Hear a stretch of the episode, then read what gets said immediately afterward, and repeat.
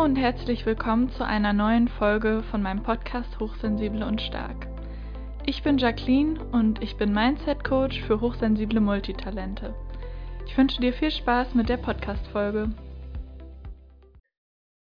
Hallo und willkommen zu einer neuen Podcast-Folge. Heute möchte ich gerne über das Thema Beziehungen sprechen und zwar ganz allgemein ähm, und nicht so sehr darauf bezogen, ob man jetzt eine Beziehung hat oder mehrere mit äh, einer hochsensiblen Person oder einer nicht hochsensiblen Person, ähm, sondern es geht allgemein um das Thema Beziehung. Und dafür ähm, möchte ich auch gerne ein Buch empfehlen, das verlinke ich natürlich auch. Das heißt, liebe dich selbst und es ist egal, wen du heiratest. Ich finde daraus, wie das bei Büchern oft so ist, natürlich nicht alles super, aber ich fand ein paar Aspekte sehr interessant und spannend. Deswegen, ähm, ja, kann ich das Buch auf jeden Fall empfehlen. Genau, was wollte ich gerne mit dir teilen? Und zwar ähm, nicht nur aus dem Buch, sondern generell auch anderen Sachen, die ich in letzter Zeit gelesen habe oder womit ich mich beschäftigt habe ähm, da kam immer wieder so äh, der Gedanke auf, dass ich das gerne mal in einer Folge teilen möchte, dass wir uns auf Partner ja überhaupt nicht zufällig auswählen, sondern dass sie eigentlich auf irgendeine Art und Weise, auch wenn das erstmal komisch klingt, ja ähm, irgendwie unseren Eltern manchmal ähneln. Oder auf jeden Fall zu unseren Mustern passen, die wir gelernt haben. Ähm, ja, warum denke ich das? Also wenn wir aufwachsen, dann ähm, sind ja die allerersten Beziehungen, die wir haben, meistens zu ja, Bezugspersonen. Ähm, das können Mutter, Vater oder auch andere Menschen sein, die, die uns eben großziehen und denen wir nahe sind, ähm, die eben unsere primären Bezugspersonen sind. Und von denen lernen wir halt auch ähm, direkt und indirekt, wie Beziehungen aussehen sollen, wie Beziehungen ablaufen, ähm, ja, was erwartet wird und was man halt für eine Rolle einnimmt. Und ja, das finde ich halt super wichtig zu verstehen. Ähm, ich gebe auch mal ein Beispiel. Bei mir war es zum Beispiel so, dass ich, äh, als ich ähm, Janis kennengelernt habe, meinen jetzigen Partner äh, und Mann, ähm, hatte ich das Gefühl, dass ich total ähm, jemand war, der irgendwie unsicher war, der ja sich gewünscht hat, mehr geliebt zu werden, weil ich mir selbst vielleicht nicht so viel Liebe gegeben habe. Ähm, und ich war sehr so, dass ich mir wirklich gewünscht habe, dass sich jemand um mich kümmert und mir quasi dadurch zeigt, durch diese Taten, ähm, dass ich geliebt werde quasi. Ähm, und das war mir super wichtig. Und auf der anderen Seite, ich erkläre auch später oder gleich mal, was ich damit meine, war vielleicht Jannis, der zum Beispiel manche Sachen an mir in Anführungsstrichen toll fand, wie ähm, dass ich schon mehr gelernt hatte, Nein zu sagen und Grenzen zu setzen, ähm, aber der gleichzeitig auch so gut zu diesen Sachen, die ich mir wünsche, gepasst hat, weil er jemand war, ähm, der dachte, dass er seine Liebe dadurch ausdrücken muss, in Anführungsstrichen, dass er People-Pleaser ist und sich um jemanden super doll kümmert. Ähm, nur so als Beispiel für eine Dynamik, warum ich manchmal denke, dass äh, Menschen, die in Beziehungen sind, eigentlich zwei Puzzlestücke sind, die sehr gut zusammenpassen, aber ähm, ja, nicht nur, weil sie sich wegen irgendwas toll finden, sondern dieses Tollfinden ist eigentlich eine Projektion von Eigenschaften, die man selber in sich hat, die man aber noch nicht so auslebt und die man darum total toll an der anderen Person findet, weil man eben auch so sein will oder noch mehr so sein will und das auch gerne möchte in seinem Leben.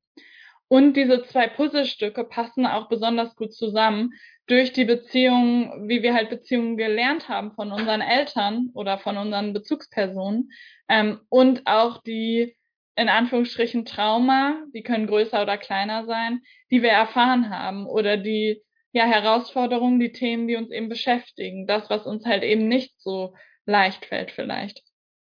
Da passt man dann manchmal in der Dynamik super gut zusammen. Und darum ist das auch so attraktiv, manchmal mit manchen Personen zusammen zu sein.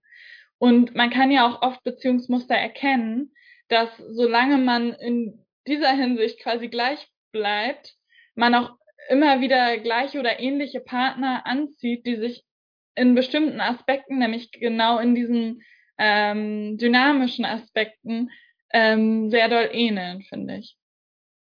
Und ähm, genau, was ich aber wichtig finde an Beziehungen, dass ich denke, dass man auch zusammen ist oder es ist super wichtig, dass man eben aus, aus dieser Dynamik lernt und daran wächst. Das heißt jetzt, wenn ich irgendeine Sache an Janis total toll finde, zum Beispiel, oder er an mir toll findet, dass ich irgendwie schon ein bisschen besser gelernt habe, Grenzen zu setzen und Nein zu sagen, dann finde ich es super wichtig, dass ähm, jeder Partner, jede Partnerin das von der anderen Person eben auch irgendwie lernt und im Laufe der Zeit selber bei sich selber integriert und bei sich selber hat und sich eben weiterentwickelt.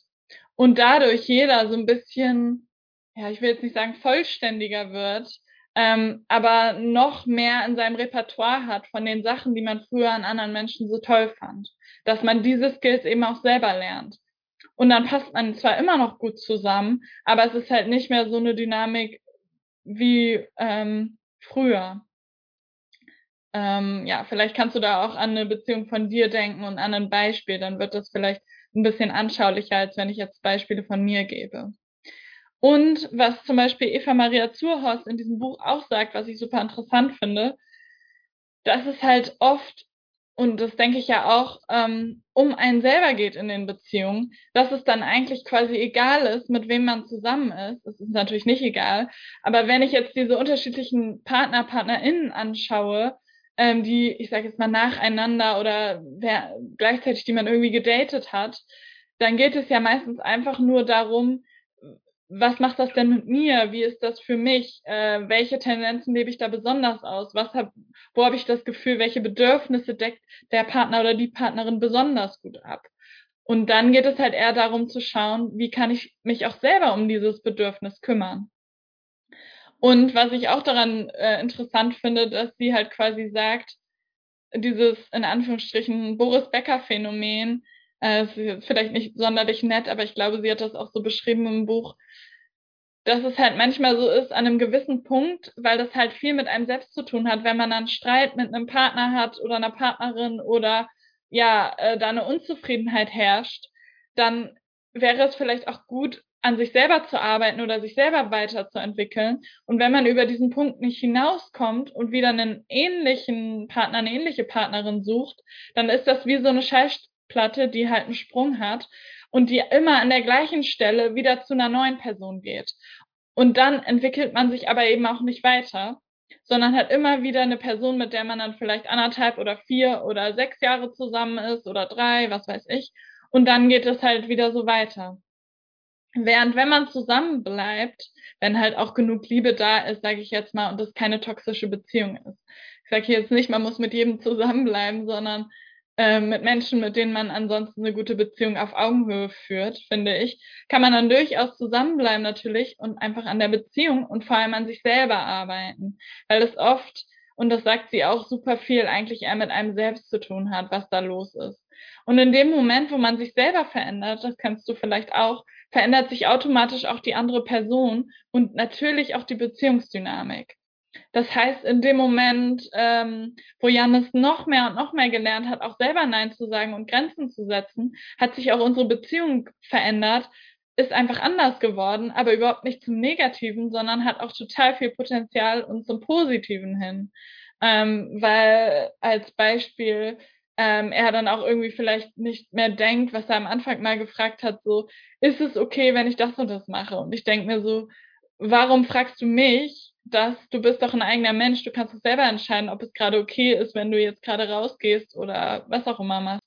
Ähm, genau, und äh, da ist es dann vielleicht auch gut, so ein bisschen eine andere Balance zu finden zum Thema Abgrenzung zwischen ähm, wie verbunden ist man, wie viel, wie viel ist man gemeinsam und ein, in Anführungsstrichen, wir und wie viel ist man noch individuell seine eigene Person. Das, ähm, ja, diese Balance finde ich auch super wichtig und spannend eben in Beziehungen.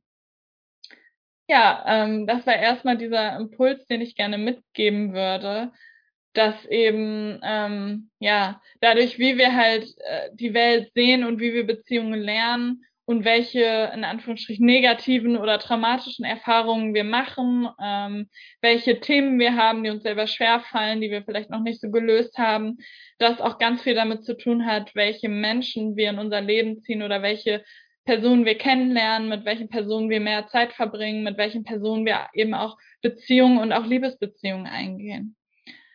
Genau. Ähm, wenn du zu diesem Thema noch äh, Fragen hast, dann schreib mir gerne oder wenn irgendwas unklar geblieben ist, dann würde ich dazu auf jeden Fall nochmal eine Folge aufnehmen oder vielleicht mehr ins Detail gehen.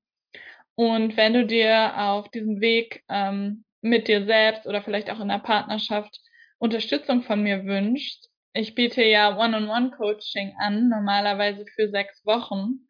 Ähm, dann schreib mir sehr gerne eine E-Mail, dann können wir ein kostenfreies Kennenlerngespräch vereinbaren. Aber die findest du natürlich auch auf meiner Homepage. Dann ja, wünsche ich dir auf jeden Fall noch einen äh, schönen Tag und hoffe, dass du äh, ein paar Impulse aus dieser Folge mitnehmen konntest. Bis bald. Tschüss. Ich danke dir von Herzen fürs Zuhören und würde mich sehr über deine Unterstützung freuen, indem du meinen Podcast abonnierst auf YouTube und oder auf Spotify und indem du mir auf iTunes eine 5-Sterne-Bewertung gibst. Ansonsten gerne bis zum nächsten Mal. Tschüss!